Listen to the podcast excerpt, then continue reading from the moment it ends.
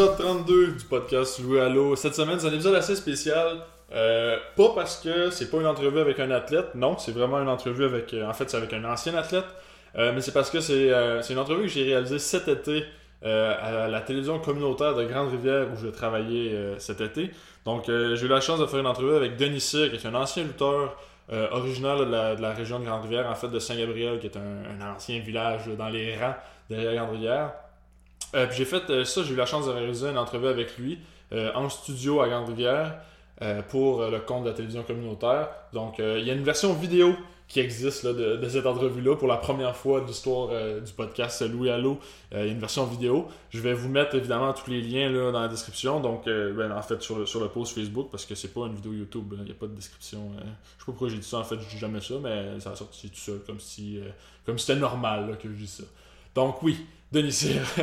Euh, ouais, c'est. Donc, euh, en fait sur le site de la télévision communautaire, sur la page YouTube de la télévision communautaire, vous allez pouvoir euh, voir euh, la version vidéo. Je mets Mirko Da Silva, qui est le, directeur général de la télévision, m'a donné l'autorisation en fait de, de publier ça sur le podcast aujourd'hui. Je trouvais ça, je trouvais ça bien parce que j'ai fait beaucoup d'entrevues avec des lutteurs québécois. Je fais des entrevues avec Matt Angel, avec Travis Toxic, Mélanie Avoc, avec d'autres personnalités du monde de la lutte. Mais là, j'avais un, un regard vraiment différent là, sur sur la lutte des, des- au Québec aussi des années, euh, des années 80-90 avec euh, Denis. Euh, comment ça a été son, son parcours vers, vers cette, cette- ce monde-là en fait de la lutte? Puis aussi, Denis a eu la chance de, de lutter à quelques occasions pour la WWF à l'époque, donc l'ancêtre de la WWE. À l'époque où les, les shows télévisés étaient plus rares qu'aujourd'hui et euh, où souvent les lutteurs euh, qu'on appelle des jobbers dans le milieu de la lutte, donc des lutteurs qui sont là pour, euh, pour se faire battre en fait, étaient beaucoup plus présents parce qu'on mettait, on voulait moins mettre de l'avant les gros noms comme les Hulk Hogan ou les Jake the Snake Roberts ou tous les, les, gros lutteurs, le Macho Man Randy Savage de l'époque. Donc on voulait pas les faire s'affronter un contre un dans des shows télévisés pour ne pas perdre l'intérêt en fait de ces gars-là. Donc ce qu'on faisait, c'est qu'on une fois de temps en temps, Hulk allait lutter contre un, jobber, un lutteur qui était juste là euh, une fois de temps en temps, puis qui, se faisait battre en 3 minutes en fait. Puis euh, ça a été ça un peu la, carrière de Denis. C'est drôle de dire ça de même, mais en fait, euh, il s'est quand même rendu à WWE, WWF en fait, puis à l'époque, c'était, il fallait quand même se rendre là. Il n'y avait pas énormément de, Québécois qui étaient, qui étaient dans ce milieu-là, mais Denis a lutté à quelques occasions à la WWF. Euh, fait que dans l'entrevue, c'est ça, il nous parle un peu de tout l'ensemble de sa carrière, de sa, de sa montée vers, euh, vers la WWF, de sa relation. Parce qu'il a croisé Vince McMahon une couple de fois, donc euh, ça parle un peu du personnage de Vince McMahon, aussi de, sa carrière après, après la WWF dans le monde de, la lutte québécoise. avec, avec les, les nombreux grands lutteurs québécois de l'époque des, des années 80-90. Et il nous a parlé aussi de, de sa relation avec sa fille Tania qui a commencé à lutter il y a deux ou trois ans en fait, là, qui, a, lutté d'ailleurs à Grande-Rivière dans le, le gala de lutte qu'il y avait eu euh, à l'Arena à Grande-Rivière. Donc euh, un peu qui a amené un peu euh, sa fille à devenir, euh, devenir lutteuse québécoise aussi, euh, Tania, qui lutte toujours aujourd'hui, évidemment qui lutte pas présentement en raison de la COVID, mais qui a lutté euh, dans, les derniers, dans les derniers mois. Euh, donc, euh, merci beaucoup à Denis d'avoir pris le temps de venir en studio à Grande-Rivière durant l'été pour faire euh, cette entrevue-là. Je suis très content de, de- pouvoir la présenter aussi sur le podcast. Donc, merci à Mirko, merci à, Alain, qui était, Alain Covier, qui était technicien pendant, pendant l'entrevue, donc occupé du son et de l'image aussi, qui a fait le montage final aussi pour, le, pour la version vidéo. Donc, merci à tout ce monde-là. Merci à tes communautaires. Puis, merci encore une fois à Denis. Merci à vous de m'écouter. Épisode 32 du podcast Allo avec Monsieur Denis Cyr.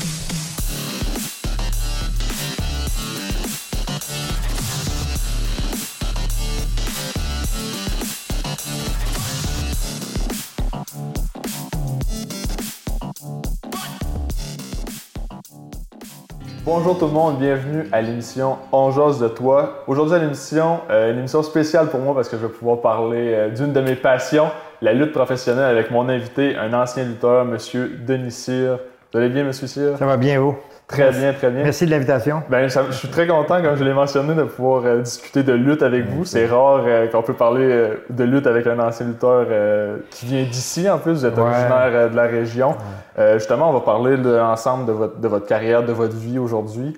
Euh, on va commencer par le début. Vous êtes originaire de, de- de la région de Grande-Rivière? Oui, oui, oui. De, Saint-Gabriel. Exactement, Saint-Gabriel, donc euh, dans les rangs en arrière, Ouais. avant de partir euh, pour, euh, pour lutter en ville. Vous avez passé votre enfance ici. Comment ça s'est passé de- dans votre tendre enfance en Gaspésie? Euh, ben, moi, je viens de la région, c'est sûr, de Saint-Gabriel. C'est une région que le gouvernement a, a fermée, il a chassé le monde de là. Puis il fallait euh, trouver un endroit où rester. On est resté à Grande-Rivière. Euh, c'était difficile pour nous autres au début parce qu'on était habitués à la liberté, on était habitués à, à vivre comme qu'on vivait là-bas. Euh, c'est ça, dans l'ensemble, j'ai commencé à travailler très tôt. Et lâché l'école très tôt. Parce qu'il y a des grosses familles autrefois, mais c'était comme ça. On lâchait l'école, les plus vieux lâchaient l'école pour laisser euh, euh, travailler, pour laisser la chance aux plus jeunes de pouvoir euh, étudier. On payait nos pensions. Puis, euh, Aider les parents. euh, ouais, c'était comme ça. Euh, vous étiez, j'imagine, euh, très sportif euh, quand même jeune? Non, Non? du tout. On n'avait pas les moyens de s'amuser à faire du sport. Le sport qu'on faisait, c'est on, on travaillait à la ferme de mon père, on allait à la pêche, puis c'était ça notre sport, nous autres. On n'est pas. Donc le sport est apparu un peu plus tard dans votre vie? Ouais, quand j'ai commencé à travailler à l'âge de 13 ans, je me suis inscrit à club de boxe à Grande-Rivière. Euh, c'était euh, Jean-Marie Huard qui était l'entraîneur, puis c'est un gars formidable, c'est un gars que je respecte. C'est un peu grâce à lui que j'ai euh, pu réaliser mon rêve. ouais. Que la boxe, euh, la boxe par la suite a amené à la lutte professionnelle. Vous, êtes, vous avez commencé à lutter par contre plus tard. euh, Plus tard, la bo- c'est- ce qui est arrivé, c'est qu'à un moment donné, on s'entraînait, puis c'était comme un entraînement normal. Et puis, à un moment donné, j'étais arrivé à l'entraînement, puis il y avait un, un gars qui s'entraînait, qui euh, euh, il avait de l'air d'un professionnel, puis il se réchauffait. Puis, euh, à un moment donné, j'ai demandé c'était qui? Ils m'ont dit c'était Camille Luard. Puis j'ai été bien impressionné parce que c'était un gars qui arrivait des Jeux Olympiques. Il a fait les Jeux Montréal. Olympiques, ouais. Et puis, euh, je parlais avec, puis à un moment donné, il m'avait dit, il dit, écoute, il dit, il dit, t'as beau devenir le- du milieu que tu voudras, dit, si tu, euh, tu crois ton rêve, tu vas le réaliser. Il ne faut pas t'avoir peur de foncer. Ça, ça m'avait comme euh, déclenché un peu en moi qu'est-ce que mon rêve, c'était de devenir lutteur. Puis, euh, Donc ensuite, vous êtes parti, comme on l'a mentionné, à Montréal pour poursuivre ce rêve-là. pour, ouais, pour essayer de, de cogner à la porte de, de la fédération puis essayer de, percer. Mon but, ce premier, c'était de rencontrer mon idole, Édouard Carpentier. Euh, c'est lui qui était mon entraîneur. C'est lui qui a, fait mes débuts avec lui. Ouais.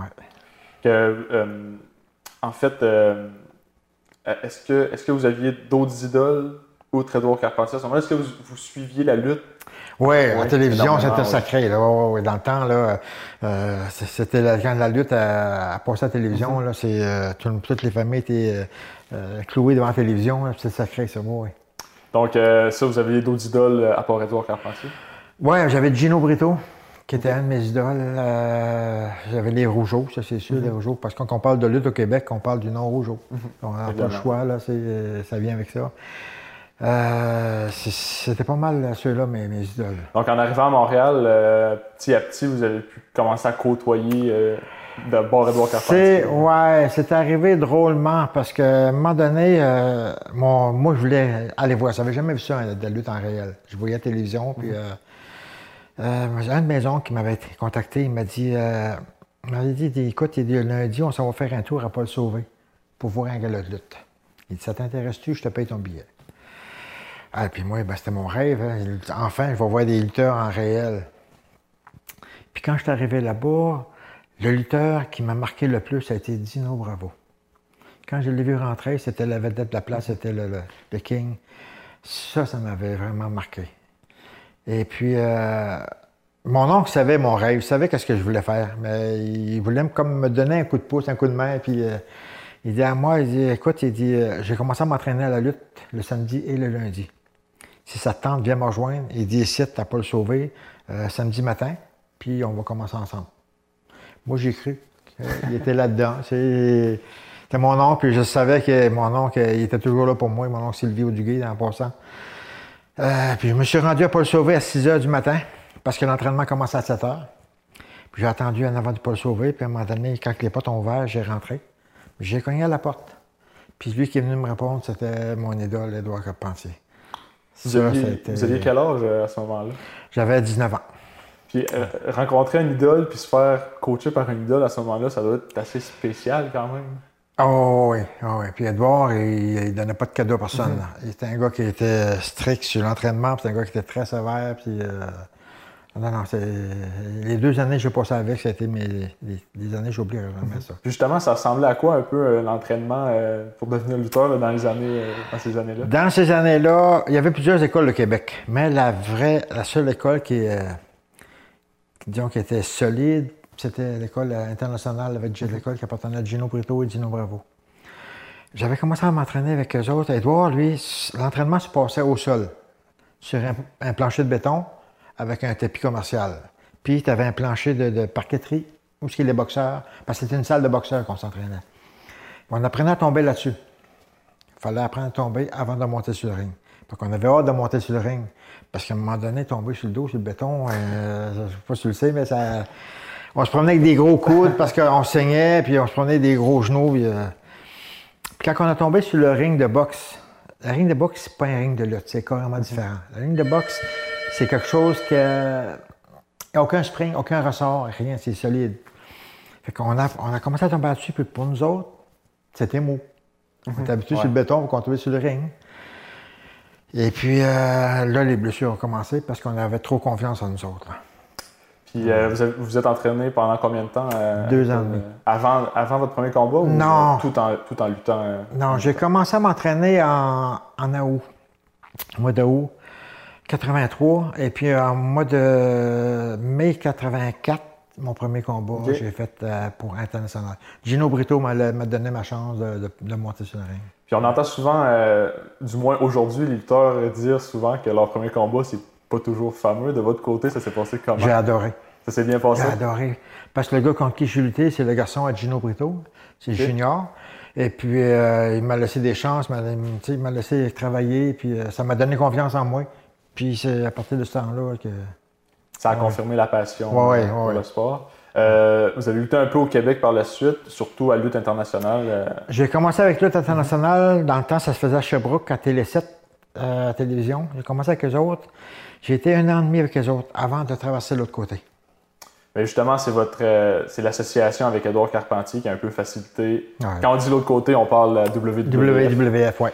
Donc, euh, l'association avec Edouard Carpentier a facilité les, les, euh, les relations avec la Ouais, WWF beaucoup. au départ. Ouais, ouais, ouais. Puis c'était comment J'imagine que c'était quand même un rêve, même si c'était les premières années de la WWF, c'est un peu, euh, c'est un peu un rêve. Ben, de- moi, mes idoles, c'était les lutteurs québécois. Maurice Vachon, euh, les Leduc, les Rougeau, c'était mes idoles là, au Québec. Euh, côté américain, je- on voyait à la télévision, mais c'était pas pour moi. euh, euh, dans ce temps-là, c'était pas quelque chose qui m'impressionnait. C'était une grosse fédération solide, oui, mais dans ces- ça commençait à percer, puis non, j'étais content, par exemple, parce que j'ai lutté contre les plus grands lutteurs mondiaux. C'est quand même.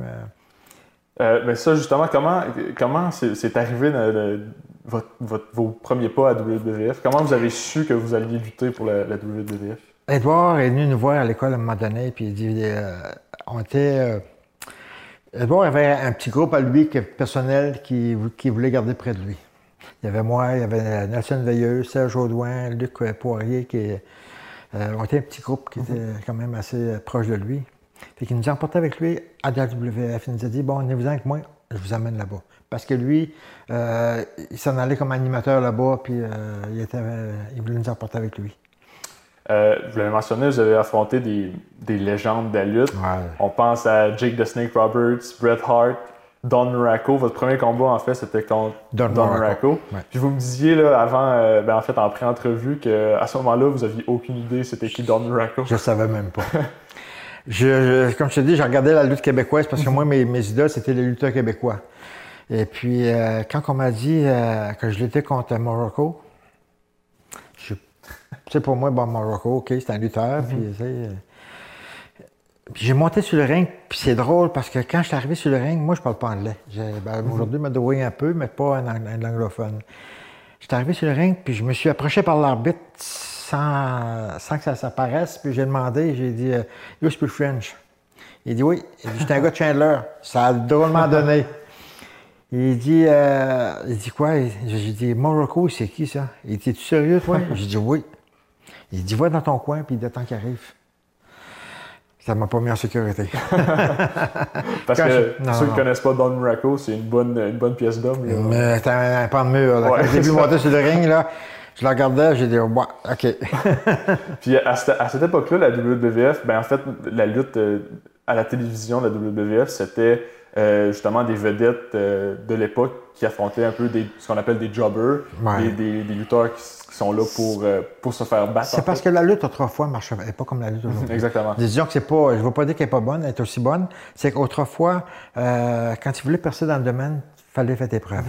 Tu voulais monter sur le ring, tu voulais monter des grades, il fallait que tu fasses tes preuves. Puis la, la télévision servait surtout à bâtir des vedettes aussi. C'est ça. À, à monter, à monter les, les lutteurs que, que la fédération voulait avoir, euh, voulait avoir au top. Oui, parce que quand tu montais sur un ring pour la télé, tu avais trois minutes de match. Mhm. Puis en trois minutes, il fallait que la personne qui était là euh, montrait qu'est-ce qu'il savait faire.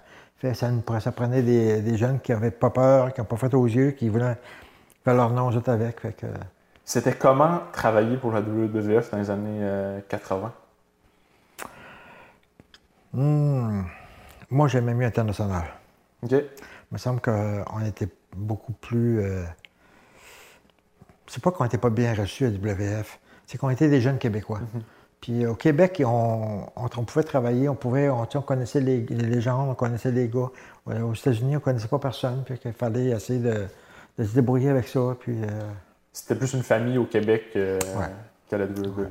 Mais justement, on l'a mentionné, vous avez affronté des, des lutteurs de- d'élite mondiale, euh, Jake Roberts et Bret Hart, comme on a mentionné. C'était comment affronter? Avec le recul, euh, on, on se rend compte qu'on a affronté des, des- des lutteurs exceptionnels. Sur le coup, tu ne portes pas attention parce que tu fais partie de la game. Mais avec les années, tu t'assis, tu dis euh, Hey, j'ai lutté contre ces grands gars-là. J'ai fait partie de cette famille-là. tu sais. C'est quand même spécial. Même sans avoir lutté contre certains, euh, certains lutteurs, vous avez côtoyé des Hulk Hogan, les. euh, Ouais, Hogan, j'ai pas réellement euh, eu de, de, de, de, de jasette avec lui, rien. Bon, on, sait, on, sait, je- on, on se rencontrait dans la chambre, on, on, on se donnait la main, puis c'était fini là. là. Euh, mais les autres, t'es quand même assez euh, ouvert. là. Mais ça, est-ce que vous aviez des anecdotes avec certaines, euh, certaines vedettes, avec des Bret Hart ou avec des euh, Jake Roberts? euh?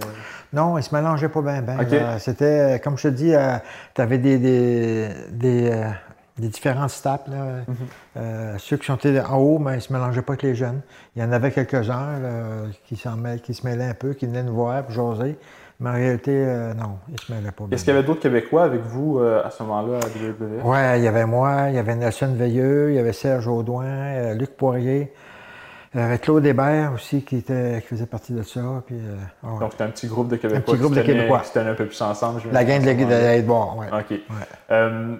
Puis pendant vos années à WWE, vous avez, vous avez pas participé, mais vous avez assisté sur place aux Au deux premier. premiers, au premier WrestleMania. Ouais, ouais. Euh, WrestleMania, c'est un peu le Super Bowl euh, de la lutte professionnelle. C'est le, le plus gros événement de lutte euh, de l'année. Hein? C'est comment assister à ça depuis le C'est impressionnant de voir ça. Quand tu vois.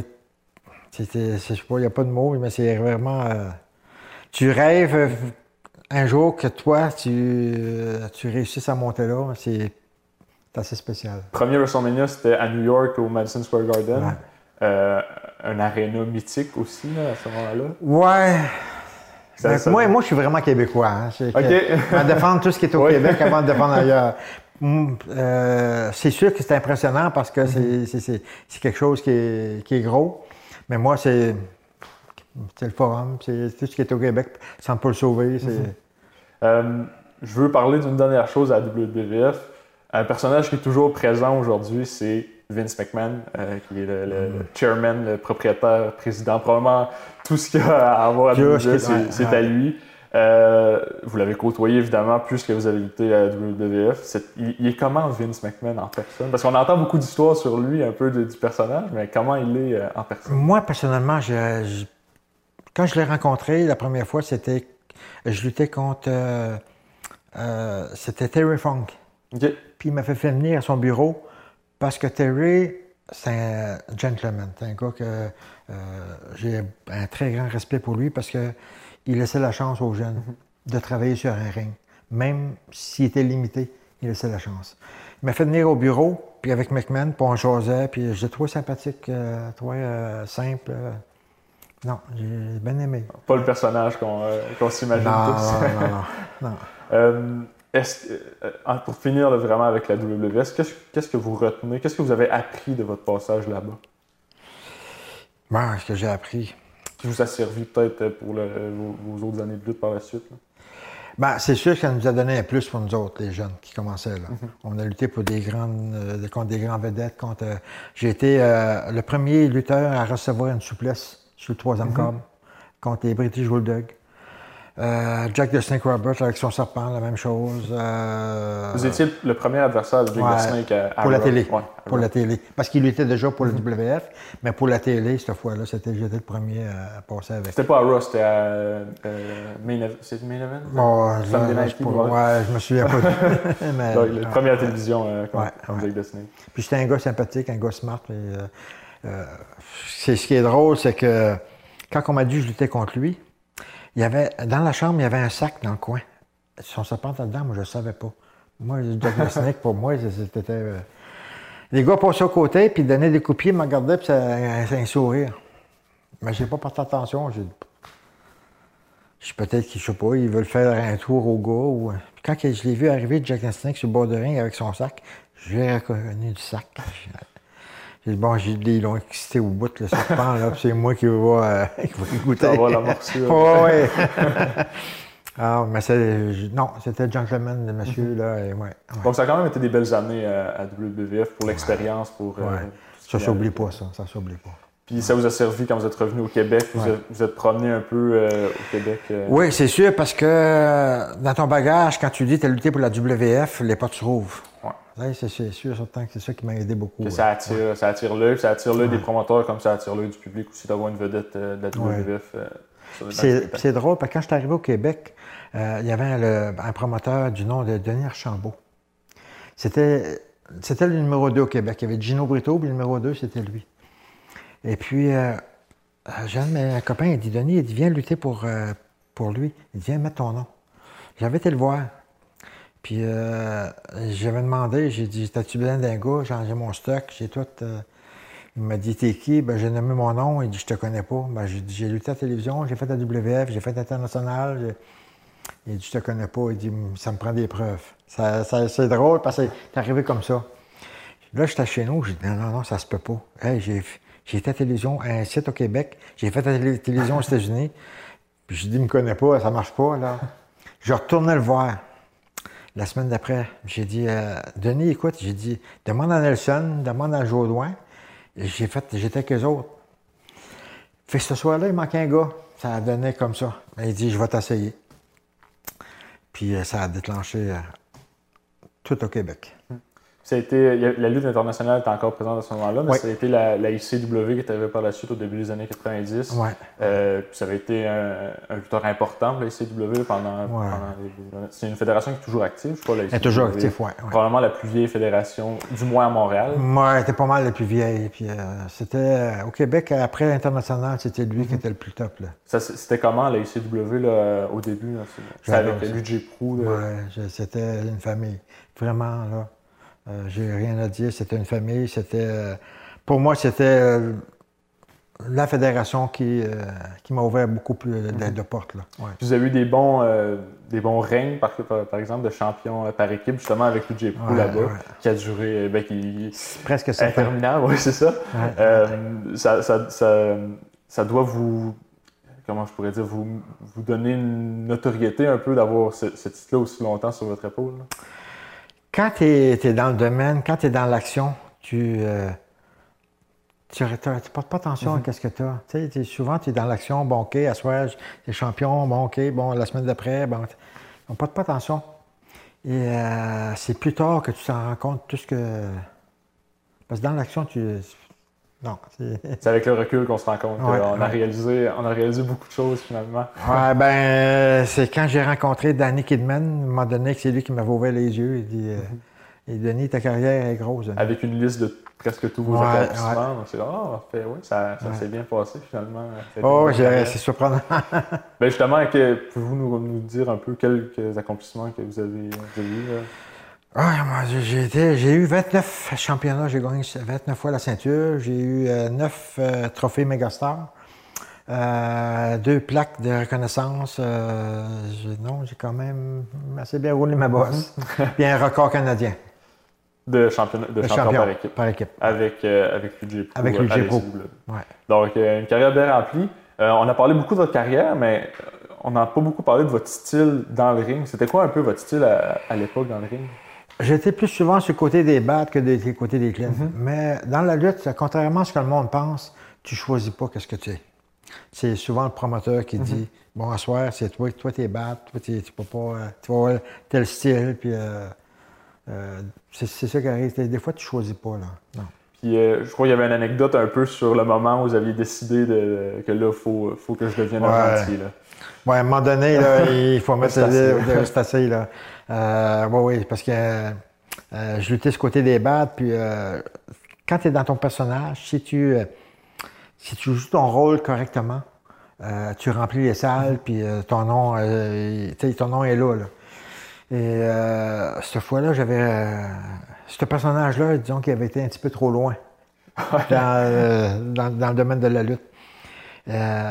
C'est arrivé un soir comme ça. Je rentrais dans je rentrais par en arrière, puis je rentrais jamais par en avant mm-hmm. parce que c'était trop dangereux pour moi. Je rentrais par en arrière. Puis le, un des gardiens de sécurité est venu me rencontrer. Il dit, euh, Steven, il dit Viens à part et je veux te parler. je, je portais le nom de Steven. Fait que je m'en vais à part, puis j'ai trouvé ça louche parce que c'était lui qui était en charge de la sécurité. Euh, il dit à moi, il dit Steven, il dit, il y a un gars ici qui est venu à soir, il veut te, te passer. Il veut te, régler ton cas. J'ai dit, ah oui, je dis un lutteur, il dit non, il dit un spectateur. Oh, puis là, ça change la note. Mhm. J'ai dit non, ça marche pas, là. J'ai dit, il dit, il dit, pas, il dit, on va te rassurer, il dit, on a mis des gars près de lui parce qu'on a un gros doute que c'est lui. J'ai dit, vous n'êtes pas sûr? Il dit non, mais il dit, on a un gros doute. Il dit il y a des policiers qui attendent à la porte. On peut pas, il ne peut pas fouiller le monde parce qu'ils n'ont pas le droit de mhm. faire ça. il m'avait indiqué où il était, par exemple, dans la salle. Mais pour me rendre au ring, j'avais quatre gardiens autour de moi. Ben, j'étais en sécurité, il n'y avait pas de problème. Euh, c'est sûr, je recevais tout ça d'affaires. Le monde me gâchait des choses, c'est normal. ça passait pareil. Mais quand je suis arrivé au ring, j'étais seul. J'ai monté sur le ring c'est là que j'ai comme vraiment réalisé qu'il faut que je fasse de quoi parce que ça ne marche pas. Moi, je suis ici pour donner un show. Mhm.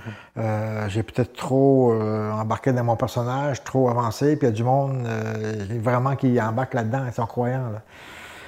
Mais je regardais toujours ce que le gars était dans la salle. Je fixais l'endroit où il était. Puis j'ai fait mon tour de ring pour faire mon show. Puis je revenais à, à l'endroit où le gars était. Je me suis à côté sur les cordes, puis je regardais le gars dans les yeux. C'est à ce moment-là que le gars s'est levé. Puis les gardiens en l'ont pris, puis l'ont sorti. J'avais 20 minutes de combat à faire. Je me suis levé de bord, j'ai dit à l'arbitre, euh, j'ai dit à tel toi, ça va chauffer. Il dit, il dit, avec toi, le gros, il dit, ça chauffe tout le temps. il dit, non, ça va. C'est autrement ce coup-ci. Le gars, quand je l'étais, je me souviens plus de son nom parce que cette soirée-là, j'étais plus là. Mhm. Euh, cette valeur pour lui, mais il, a clenché à terre direct. Euh, ça n'a pas duré longtemps. J'ai rentré dans la chambre, puis j'ai fait venir le promoteur, le bookmaker. J'ai dit Tu me vires d'abord ou tu me perds. Moi, ça ne marche plus. Là. Je ne peux, peux, pas lutter comme ça. J'ai une famille. j'ai... Mhm. Surtout à ce moment-là, vous étiez une des vedettes de, la promotion. Dans la ICW, j'étais une des vedettes de la oui. Donc, euh, ça, la lutte, euh, surtout, euh, j'imagine à cette époque-là, beaucoup plus qu'aujourd'hui, le kayfabe était beaucoup plus présent. Donc, les, gens croyaient encore à la lutte. Ouais, ben, elle était différente, la lutte. Oui, c'est ça. Carrément différent. Parce que dans le temps, euh, quand on donnait des coups, on le donnait. Si les gars étaient pas d'encaisser, ils s'en allaient chez eux. Mhm. C'était comme ça, là. Ça, puis les, les gens croyaient, les gens haïssaient les méchants, aimaient les gentils, donc c'était. Puis quand vous êtes devenu gentil, j'imagine que ça a été le jour et la nuit, vous êtes devenu le préféré de la foule. C'est drôle, hein, c'est dans, la même soirée, euh, euh, le monde était prêt à, me démolir, à, tout faire. Puis quelques minutes après, le monde m'adorait. Il, essayait de me, de me serrer, m'embrasser, puis c'était bizarre. Mais c'est comme, comme vous aviez mentionné au début, vous, vous deviez rentrer par en arrière pour pas être vu. Euh, fait que c'était un peu un peu un autre monde aujourd'hui. On voit euh, avec les réseaux sociaux aujourd'hui, on voit les lutteurs euh, tous ensemble. C'est pas, la, pas tout la même, la même chose non, on avait, Dans l'époque, on avait chacun nos chambres, puis mhm. c'était comme séparé. Puis sur le ring, souvent, ça se décidait sur le ring. On, il n'y avait aucune préparation, on t'embarquait sur le ring, puis tu, ça, tu luttais. Là. Vous, vous bâtissiez le combat. Euh, oui, sur le ring. L'arbitre ben, était là pour euh, contrôler mhm. euh, s'il y avait trop. Puis vos dernières années dans la lutte québécoise, ça s'est passé comment?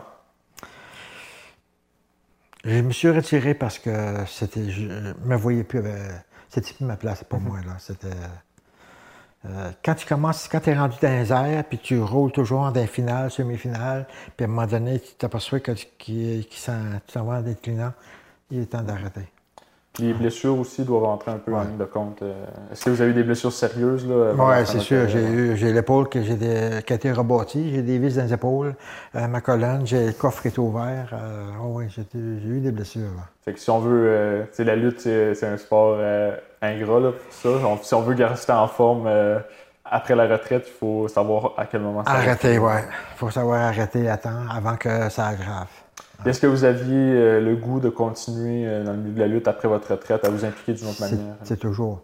La lutte est, est en dedans, puis ça ne sortira pas de là. là. Un lutteur prend jamais vraiment sa retraite. Non, là. jamais, jamais, jamais. Ça reste, ça reste ancré. Euh, c'est le public plus qu'autre chose qui nous manque. Puis est-ce que vous aviez, ben en fait, vous aviez, vous avez assisté à des galas là, de lutte, vous avez eu des hommages un peu aussi euh, Ouais. justement à la ICW.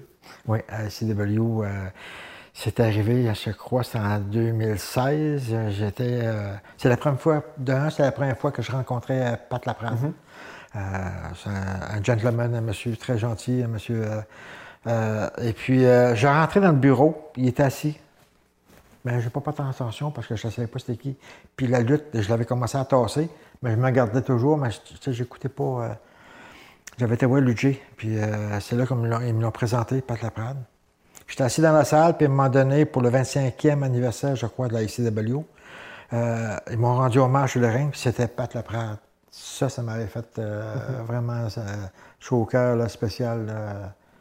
Pat qui est un peu euh, le, le seul historien de la lutte au Québec, qui est un C'est un seul. Oh, euh, oh, ce gars-là. là. québécoise, hein, qui, Ouais. écrit, qui a écrit des livres euh, sur, Ouais. euh, sur la lutte québécoise, sur, qui vient toujours C'est pas fini, son c'est- pas Ça, il vient juste de sortir son livre sur le, le géant ferré, sur la, la Ouais. vie du géant ferré, une œuvre que, que j'ai personnellement, que je vais commencer à lire euh, bientôt. Ouais. euh, euh, Non, c'est c'est un monsieur que, euh, qu'on doit respecter. parce qui fait beaucoup pour la lutte québécoise encore aujourd'hui. Oui, beaucoup, beaucoup. Puis aussi, euh, en 2018, vous avez, euh, vous avez eu euh, un petit hommage ici à Grande-Rivière euh, ouais. avec la EWE. Oui. Ils m'ont approché, ils m'ont demandé, ils voulaient venir faire des galas en Gas- en Gaspésie. Ils m'ont demandé si ils acceptaient que, que- qu'ils me rendent hommage. Puis ben, c'est, c'est toujours chaud au cœur quand tu arrives. Ça faisait la troisième fois qu'on me rendait hommage à un ring. Puis ici, chez vous, en plus, ça doit être un, petit- un petit peu plus spécial. J'ai toujours, mon rêve, ça a toujours été de venir lutter ici en Gaspésie. J'ai jamais eu la chance, j'ai jamais eu euh, un promoteur qui est assez sérieux qui m'a approché. Euh, mais là, d'être monté sur le ring, ici devant les, ma famille, devant les miens, c'était spécial. Puis en plus, cette soirée-là, ça a été le premier combat de votre fille, De ma fille. Ouais. Donc ça a été une soirée euh, remplie d'émotions, j'imagine. Ah ouais, c'était spécial. Je ne m'attendais pas, de ni moi, ni les anciens qui étaient là avec moi, ils ne s'attendaient pas à voir ce que ma fille a donné comme Mhm. spectacle. C'est vraiment. euh, Donc, vous avez un peu pris euh, votre fille sous votre aile là, pour euh, lui donner tous les outils nécessaires pour. euh, Oui, parce qu'elle avait commencé à s'entraîner euh, pour une fédération. Puis c'était pas, pour moi, c'était pas assez sérieux. Puis je disais, euh, elle va se blesser. Non, je veux quelqu'un de sérieux. Euh, puis à un moment donné, j'avais été voir un gala de lutte euh, dans la région de. Je me souviens plus dans quelle région exactement, c'est Saint-Hyacinthe, ces coins-là. J'avais été rencontrer euh, mon chum PCO, puis Carl Wallet, euh, Serge Audouin, Tiger Jackson. On s'avait rencontrés, puis on jasait, puis ça, ça a donné comme ça. J'ai dit, j'ai dit à Serge, je cherche un gars sérieux pour donner des cours à ma fille, quelqu'un de solide. Puis euh, c'est là qu'il m'avait dit, bon, euh, tu prends euh, Drew, Drew Mix, Drew Onyx. Drew Onyx, puis c'est un gars solide, un gars sérieux. Je le connaissais pas. J'ai su par après que c'était la relève à un des bras droits, à Abdullah de. Puis euh, fait que j'ai été le voir, puis il m'a dit, il dit, écoute, je ne prends plus aucun élève. Mais quand que Serge lui a dit qui j'étais, il dit, c'est plus pareil. Il dit, OK. il dit, c'est la fille d'une légende. Il dit, regarde, il dit, je vais la prendre, je vais la mettre sur mon aile. Puis euh, euh, je pense que ça a été euh, quelque chose de bien, pardon. Puis depuis deux ans, la carrière à Tania va super bien, va en ascension presque sans Elle arrêt. était en demande partout, au Québec, en Ontario, aux États-Unis, l'ont approché pour ces, ces gars-là de lutte. Même Pat Laprade avait voulu la voir dans un de ces gars-là. euh, ouais. Femme fatale. Femme fatale, oui. Puis Euh, ma fille, elle ne se sentait pas prête cette fois-là, mais je la comprends, c'est sa décision. Parce que femme fatale, c'est. euh, c'est les meilleures lutteuses indépendantes en Amérique du ben, au Ouais, monde, presque en ouais, Amérique du Nord ouais. principalement, mais au monde. Ça aurait été une belle plateforme, mais euh, l'occasion va probablement Euh, c'est sûr. Pat, Pat, je suis sûr que Pat, à un moment donné, il va, il, il va la rapprocher encore et elle va être prête. C'est parce que là, ça faisait pas assez longtemps qu'elle luttait. Elle ne se sentait pas prête à, à affronter ça. là. Donc, euh, j'imagine que vous, euh, vous continuez votre passion euh, pour la lutte À travers- Tania. Ah oui, oui, oui. Puis, ce, qui- est drôle, c'est un an après qu'elle a commencé à lutter, elle est devenue championne. Déjà. Pour la fédération, ouais. Déjà en partant. Très rapide. Ouais. Les pas de trouve euh, devant elle, je suis, non, je suis bien, bien, bien content. Normalement, euh, je- si vous aviez toujours été actif, je vous aurais demandé qu'est-ce qu'on vous souhaite euh, pour le, pour le futur. Mais là, je vais vous demander qu'est-ce qu'on souhaite à Tania euh, pour le futur, pour les prochains mois. Là, on sait que la lutte présentement au Québec est Attends, complètement attends, arrêtée. ouais. Euh, on espère un retour dans le ring le plus tôt possible. Mais qu'est-ce qu'on pourrait souhaiter à Tania pour le, le reste de sa carrière? Son but, j'y souhaite, son but, c'est d'aller plus loin de, de qu'est-ce que moi j'ai fait. J'y souhaite. C'est sûr, certain Mhm. que si elle peut réussir à percer, aller aux États-Unis, aller pour la WF, aller, pour la- pas la WF, aujourd'hui c'est le WWE. WWE, mais sinon, j'ai, Dépasser son père. euh, dépasser son euh, père. lutte. Ah ouais.